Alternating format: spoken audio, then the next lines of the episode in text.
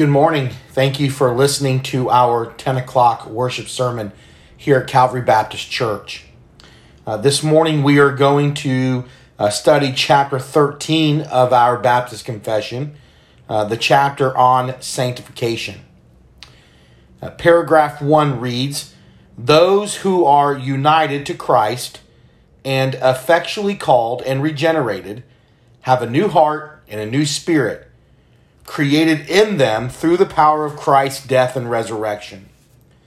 They are also further sanctified, really and personally, through the same power, by his word and spirit dwelling in them. The dominion of the whole body of sin is destroyed, and the various evil desires that arise from it are more and more weakened and put to death. At the same time, those called and regenerated are more and more enlivened and strengthened in all the saving grace, so that they practice true holiness, without which no one will see the Lord. So far in our journey through the order of salvation, we have examined election, effectual calling, justification, and adoption. The next step in God's plan of redemption is in chapter 13 of the confession, sanctification.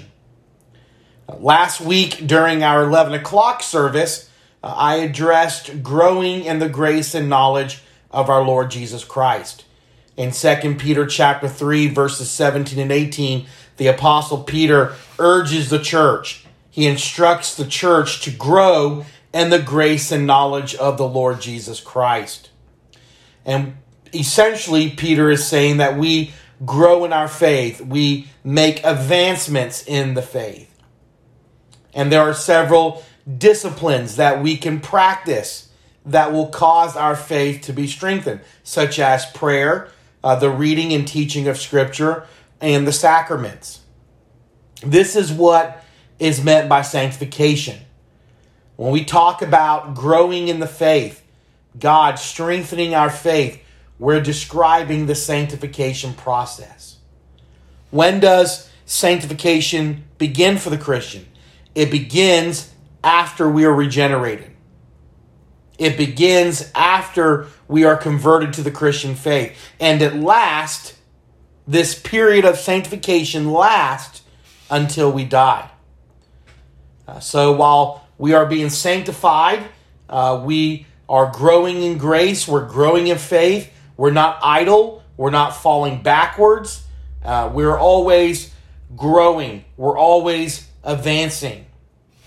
And if the Christian is sincere in his faith, the Holy Spirit will always see to it that you are progressing in your sanctification.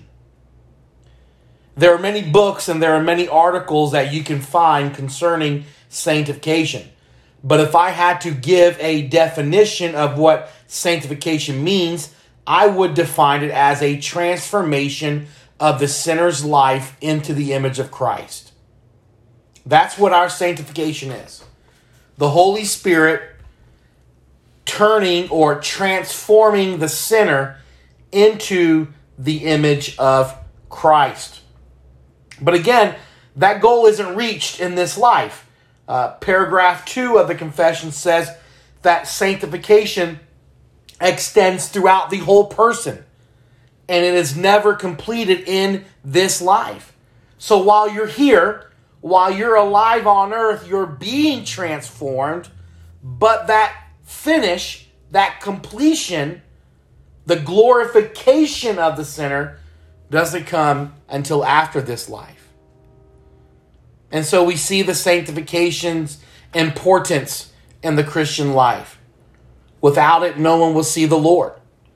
Hebrews chapter 12, verse 24. Without holiness, no one will see the Lord. And that's what sanctification is doing. It is transforming the sinner into becoming a holy, righteous Son of God so that the sinner can be embraced into God's presence after his death. How does sanctification begin? All right, where does it begin? When does it begin? It begins after regeneration. Therefore, how it begins is by giving a new heart. If sanctification begins after regeneration, and the regeneration is the giving of a new heart, sanctification, how it begins is by giving that sinner a new heart, by giving him a new spirit. According to paragraph one of the Baptist Confession, it reads, Those who are effectually called and regenerated have a new heart and a new spirit. A new heart and a new spirit is a prerequisite for being in the new covenant. And God promises this through the prophets. In Ezekiel chapter 36, God says, I will sprinkle clean water on you, and you shall be clean from all your uncleannesses. I will cleanse you from all your idols. I will cleanse you of all your sins. I will give you a new heart. I will give a new spirit, and I will put them within you. God says through Ezekiel 36 that I will remove the heart of stone from your flesh. I will put my spirit within you, and I will cause you to walk in my statutes and be careful to obey my rules. That's what God promises. At our regeneration, God promises to give us a new heart. And this new heart, which is born again according to the gospel of Jesus Christ and to the power of the Holy Spirit, this new heart causes you to love God, to love the law of God, and to obey the law of God. And now that you love God and that you want to obey God and that you actually can obey God, your sanctification process can begin.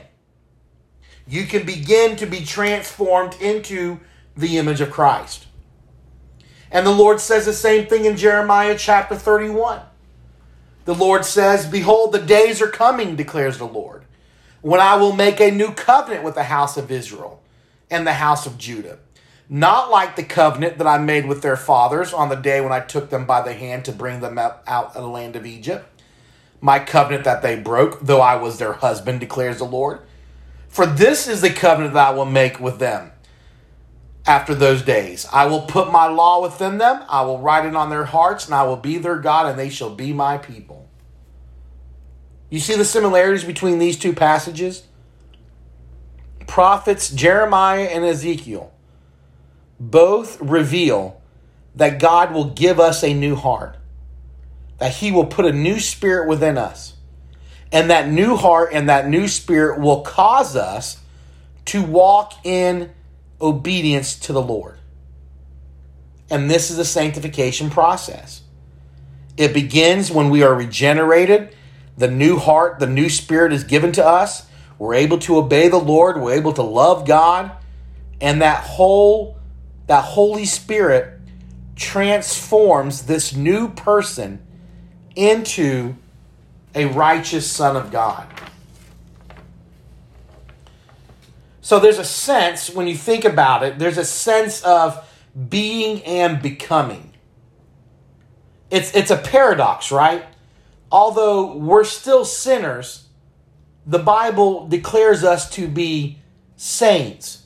And you can see this a lot in the letters of the apostles.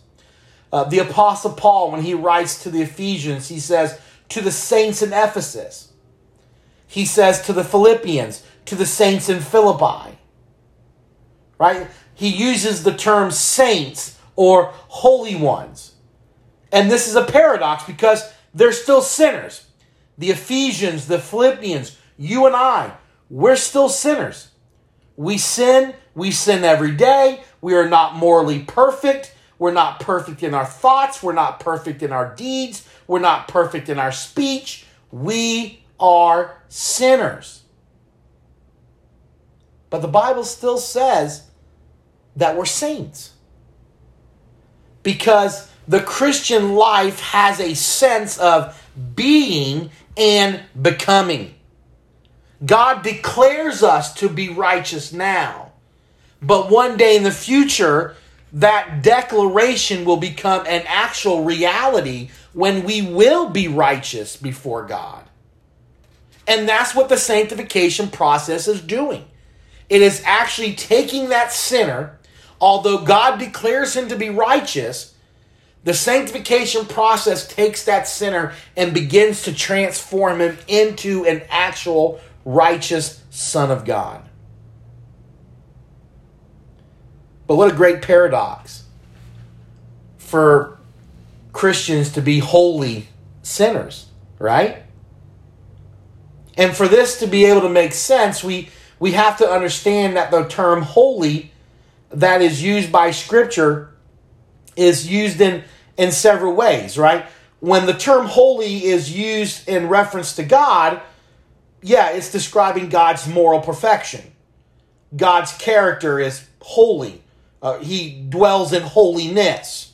God is perfectly moral. He is perfectly righteous in all that he is and in all that he does. There isn't any anything that is polluted in God's moral character. But when the scripture refers to Christians as holy ones or as um, holy people or saints, it's not referring to our moral character. It's referring to our position.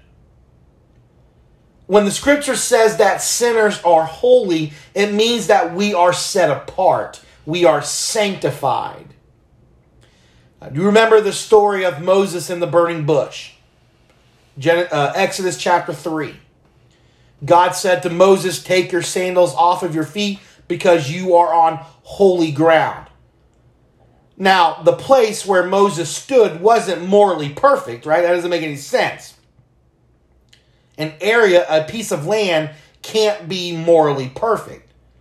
So, what did God mean when He called the place where the burning bush was holy ground? It means that the piece of land was set apart from all other places where Moses could be standing. And so sometimes in Scripture, the term holy doesn't mean morally perfect, it can mean different, it can mean set apart. In 1 Corinthians chapter 6, the Apostle Paul says, Do you not know that the unrighteous will not inherit the kingdom of God? Do not be deceived, neither the sexually immoral, the idolaters, the adulterers, nor men who practice homosexuality, nor thieves, nor the greedy, nor drunkards, nor revilers, swindlers.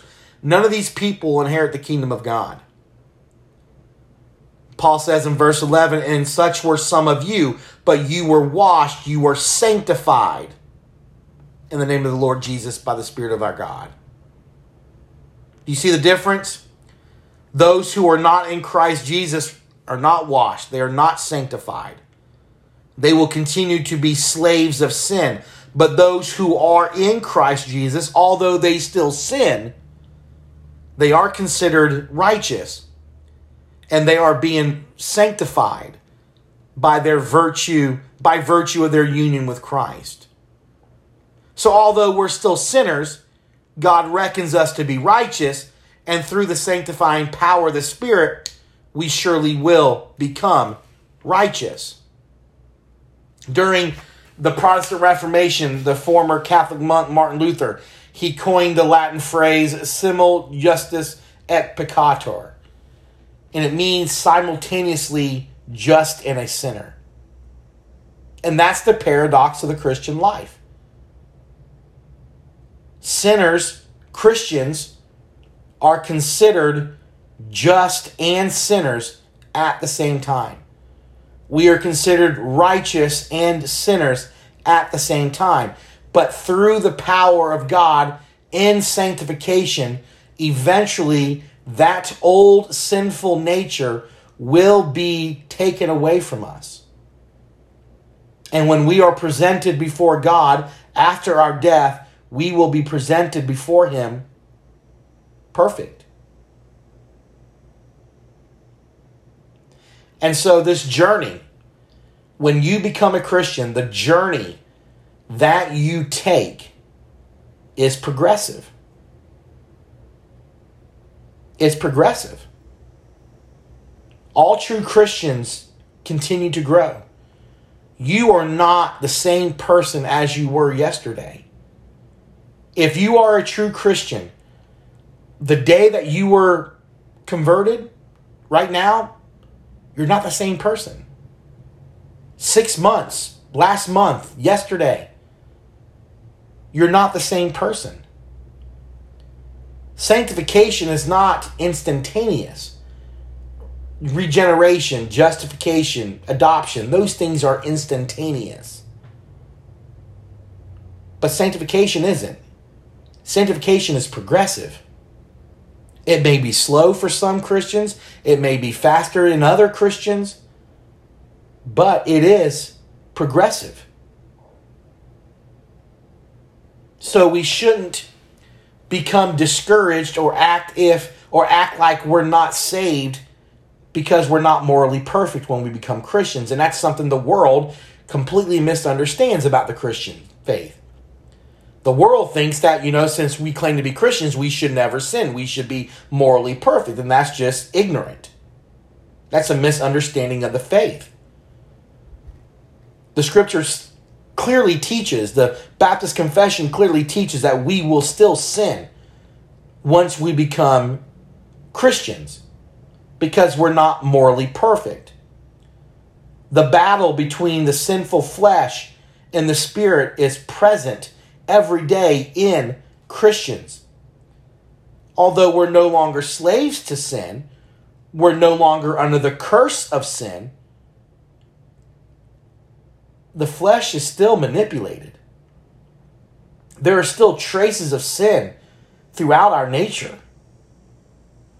It's it's so much throughout our nature that it's sometimes we can even fall into seasons of sin. We can even live a life of persistent sin. Listen to the Baptist Confession. This is paragraphs 2 and 3 under the sanctification. It says, Some corruption remains in every part. From this arises as continual and irreconcilable war with the desires of the flesh against the spirit and the spirit against the flesh. In this war, the remaining corruption may greatly prevail for a time. You get that? Christians, although we are set apart by God, we have a new heart, we have a new spirit, we love God, we want to obey God, there, there will be times in your life where you will live a persistent life of sin. The sinful flesh will dominate, it will prevail for a time, according to the confession. That corruption that remains inside the sinner will be so overwhelming that you will fall for a season. It could be for years of sin. It could be a, a, season, a period of six months or so.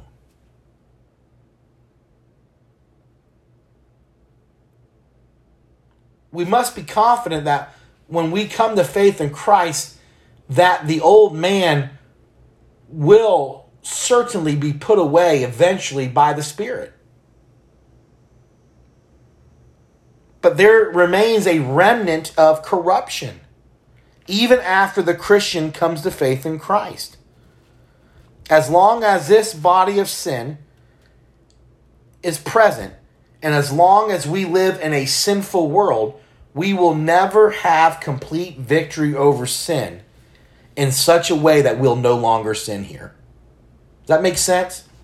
As long as we live in a body that has a, a remaining corruption of sin in us. And we live in a world that is conducive to tempt people to sin. We will never, we will never stop sinning while we're here. It is a war. Is a war against our flesh. It takes place throughout the entire Christian life. There's the desires of the flesh, there's the desires of the spirit. They are contrary to one another. The flesh never gives into the spirit, the spirit never gives into the flesh. There isn't a single day, a single moment when the spirit says to the flesh, okay, flesh, you can have control of him today. I'll back off. And neither does the sinful flesh say, you know what, spirit, I had him yesterday. You go ahead and take him today. He's yours. You, you do whatever you want to do with him.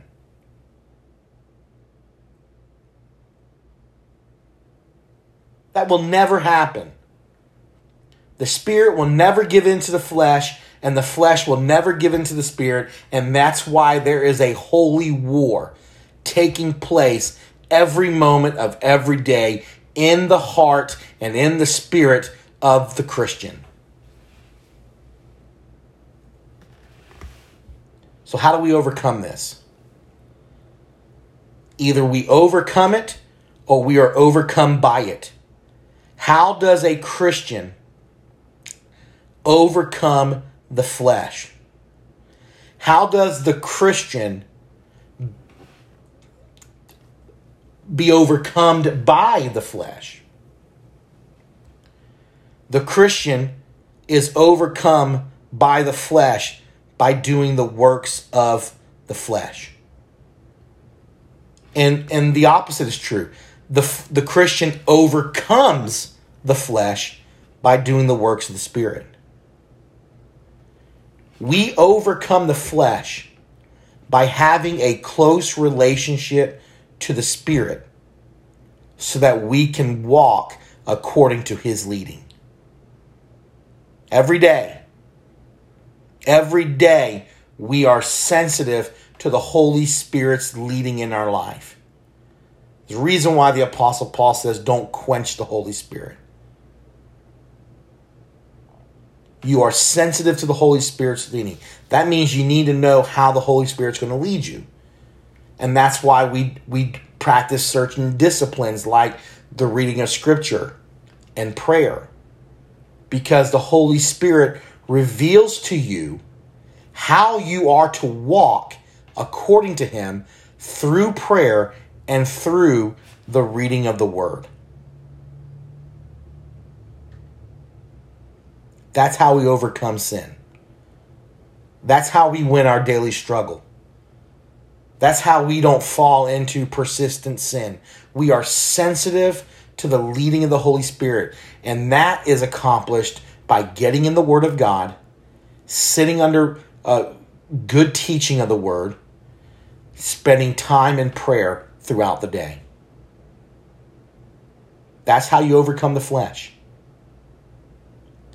Have you ever noticed that periods of time that you persist in sin, you can always identify that time period when you're away from the Word or when you're not in prayer?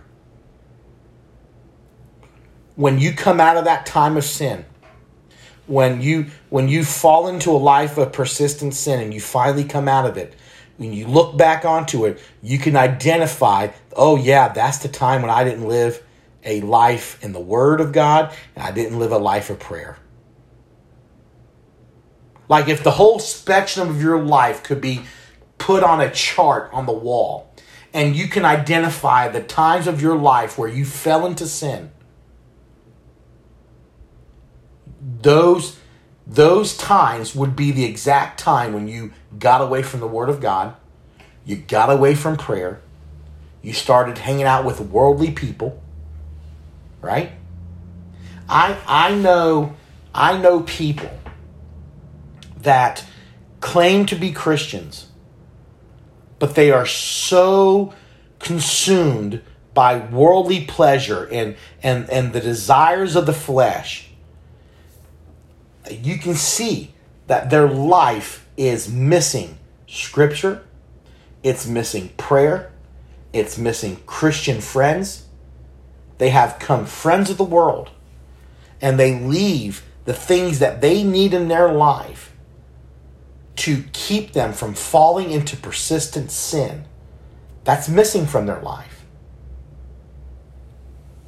So how do we how do we guard ourselves from falling into persistent sin? Scripture, prayer, and the fellowship of the saints. But there's good news. I don't want to paint sanctification as just a, a time of struggle for Christians because it's a time of joy. And the sense of joy that we get during the time of our sanctification is the promises of God. And the major promise of God uh, in the sanctification process is God's promise that He will preserve us, that He will keep us from falling away. I'm sure you've heard the term the perseverance of the saints. During the time that we are sanctified, which is the time right now in our life, and as the Spirit wars against the flesh inside our members, God promises that you will get the victory. God promises that if you're sincere in your faith, He will preserve that faith. He will keep you from falling away.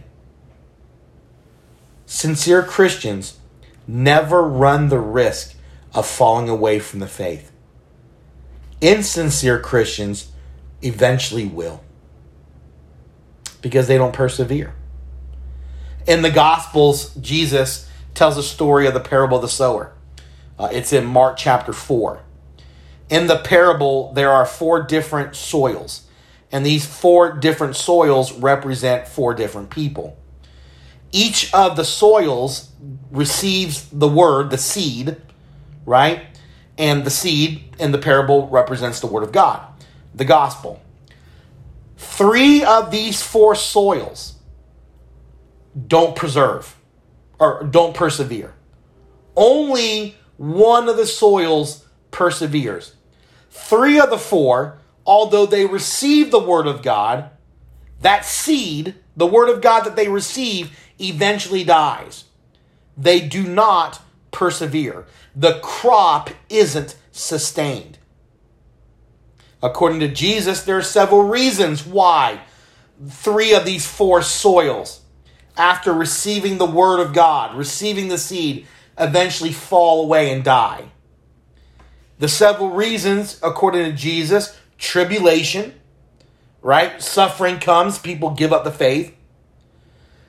Care for the world, you know, worldliness, they really don't want to give up the world, so they eventually go back to it deceitfulness of riches, their own personal wealth, and even Satan stealing the seed from their heart. These three soils do not have a sure foundation. They have not been truly regenerated. Although they appear to be Christians, they're not. They do not persevere to the end. Perseverance is God's great promise to true Christians. Listen to what Paul says in Romans 8:35. Who shall separate us from the love of Christ? Shall tribulation or distress or persecution or famine or nakedness or danger or sword? No. In all these things we are more than conquerors through him who loved us. For I am sure, I am certain, Paul says, that neither death nor life, nor angels or rulers, nor things present, nor things to come, nor powers, nor height, nor depth, nor anything else in all creation will be able to separate us from the love of God in Christ Jesus our Lord. For true believers, victory is your great promise. Victory is your great hope. Through the love of God, through the work of the Spirit, Christians will overcome the daily war that's in our heart. The Christian will receive victory over Satan and sin and death by virtue of their union with Christ. So, yeah, there will be days when the flesh gets the best of us. There will be days where we fall into sin, live an entire day of sinlessness or sinfulness, staying away from prayer, not reading the word, longing to go back to your old life. But for the true Christian, God's goodness leads us to repentance. Those sins are put away from us, and we are renewed by the Holy Spirit. I mentioned earlier that to help you to avoid falling into a life of persistent sin, we you need to be in the Word of God. You got to read Scripture. You got to know Scripture. You got to spend time in prayer. Even if it's you know you're at work and and and you're in your office, even if it doesn't got to be elaborate. just that open communication with the Lord. And I also mentioned the fellowship of other Christians, the local church. The local church is absolutely essential and it's necessary for the growth of every Christian. Listen to me. Listen to me. I understand we've had a pandemic, and I understand churches closed and they did online service.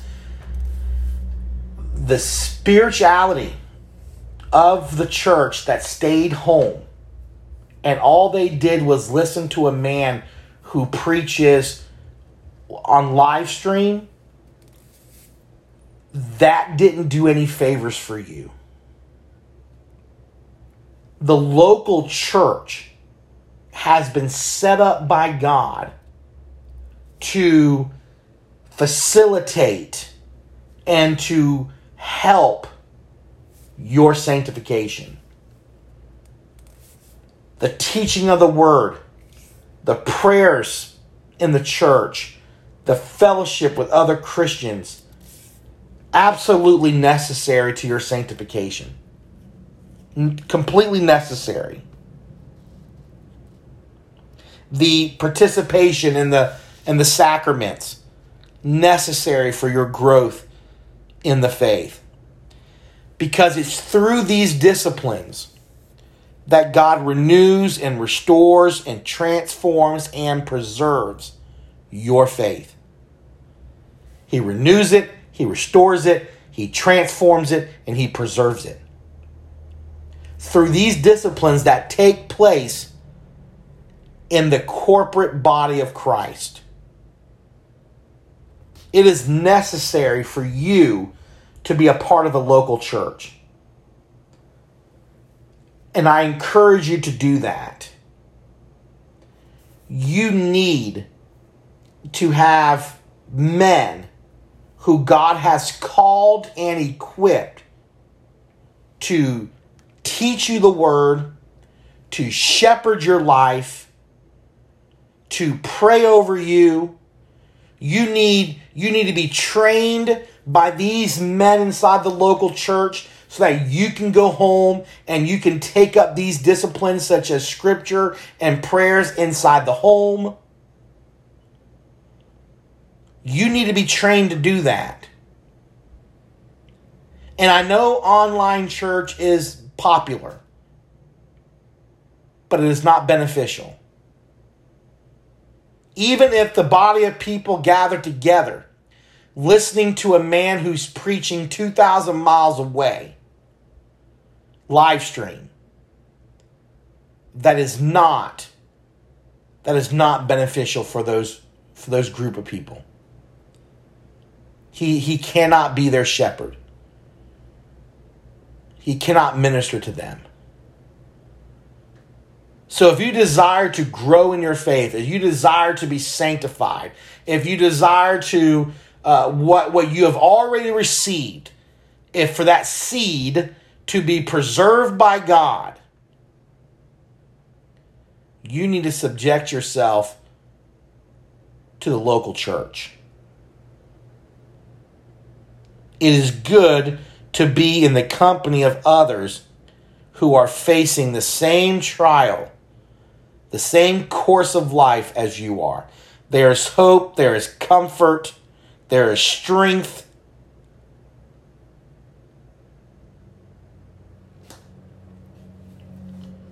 So, what is sanctification?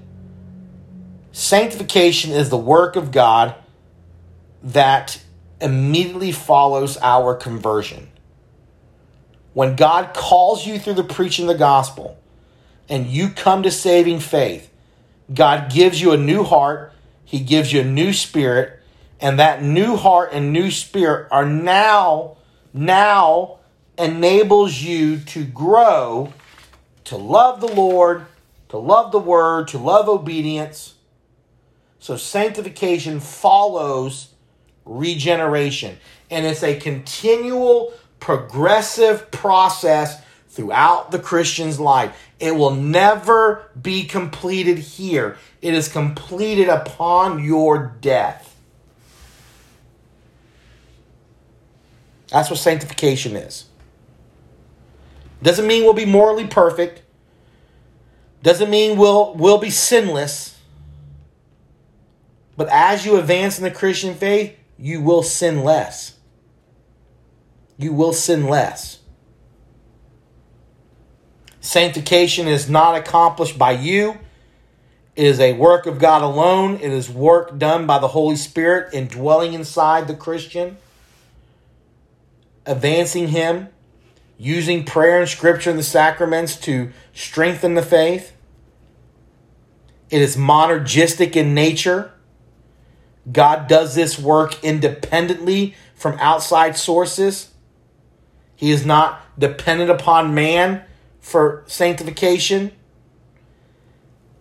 Anything that involves salvation, election, calling, regeneration, justification, adoption, sanctification, perseverance, glorification, whatever it is, if it involves salvation, it is God's work alone. We do not partner with the Lord.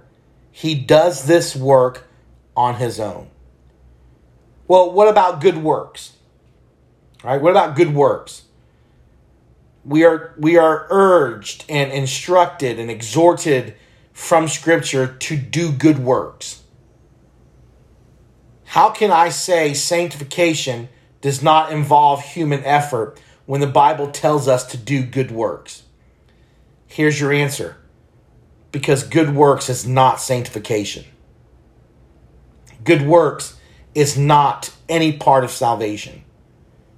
If that were true, then we're not justified by grace through faith. We, we, we would be justified by works then.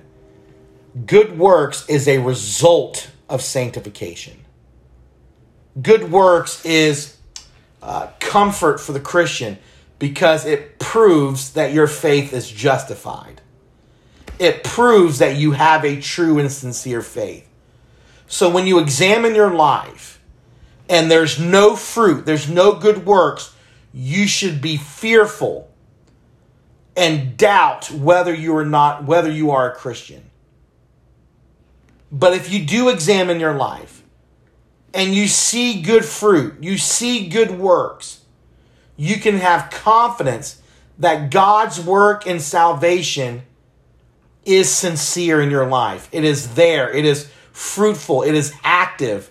God is saving you, He is sanctifying you because sanctification produces good works. Sanctification is not good works, it produces good works.